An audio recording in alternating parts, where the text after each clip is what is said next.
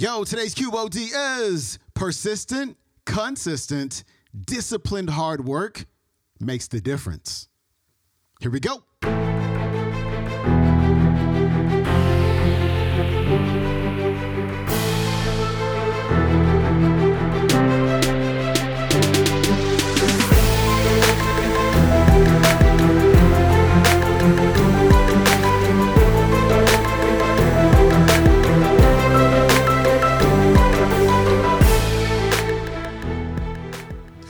Back to the Quote of the Day Show. I'm your host, Sean Croxton of SeanCroxton.com. Thanks so much for tuning into our Finance Friday episode where we talk about all things money mindset. We've got Zig Ziglar back on the show.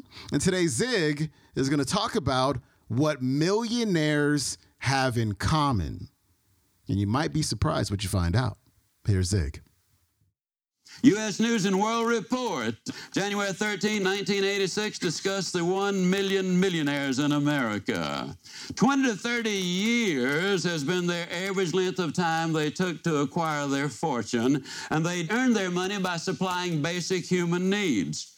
Less than 1%, and here's something I really want you to listen to because this ties to something else that's so important.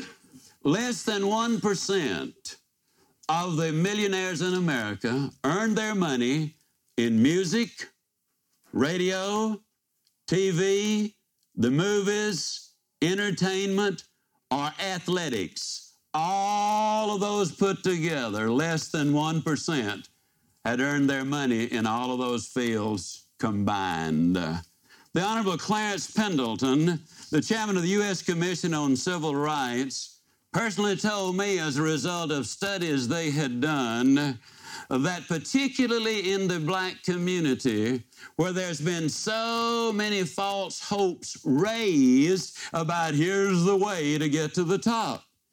Do it in athletics and music and entertainment. Mr. Pendleton told me that the odds are 1,000 times as great that that young black athlete will become a successful doctor or lawyer as they are that he will become a professional athlete. Now, when you start thinking about what I was saying in the last presentation about desire, that's one of the reasons I told the story about the young man that had the desire, an overwhelming desire, and yet he failed. I think if we can start aiming our young people at goals where they've got a thousand times as good a chance of getting there, that we will have rendered our country and them a much, much greater service. The Louis Harris poll of those people who had an income of $142,000 a year or more and had a net worth in excess of a half million dollars, not including the home, described these successful people as being unexciting, middle aged, cautious. They stress family values and the work ethic. 83% of them were married. 96% acquired their net worth through hard work. 80% are politically conservative or middle of the road, and they are relatively non materialistic. Their major objective was to provide for the family. 85% said that was the major objective, and only 11% rated owning an expensive car as being very high up on the totem pole. Prestige and the badge of success don't matter to them nearly as much as family, education, and their business or job. Not much excitement, but lots of happiness. They have a good standard of living, but infinitely more important, they have an excellent quality of life. Persistent, consistent, disciplined hard work makes the difference. Thomas Edison is often thought of as being the predominant inventive genius of our country's history. In fact, he did have such a long row of successful inventions. But when you consider all of the work that he did, it really is easy to understand why he had so many inventions. The story is told that a young reporter came to him one time and said, Mr. Edison, I understand you've been working on one experiment for over 10,000 times. It was his efforts to invent the incandescent light. And uh, Mr. Edison said, That's right. And he asked him the question How does it feel to have failed 10,000 times at anything? Mr. Edison said, Young man, you're just getting started in life, so let me tell you this, and please don't ever forget it.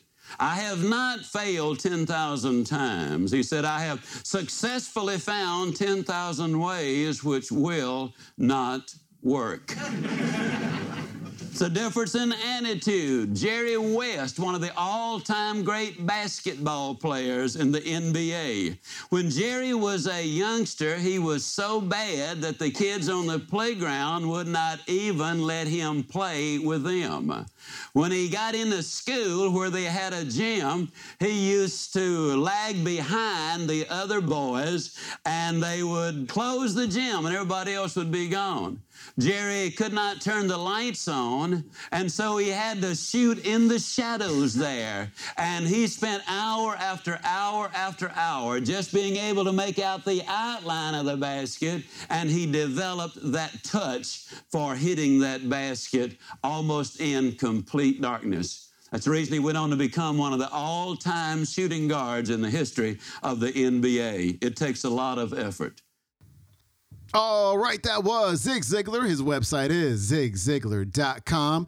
You can listen to today's entire talk, plus a whole lot more, on the audio program by Zig called Goals. That's available at nightingale.com as well as audible.com.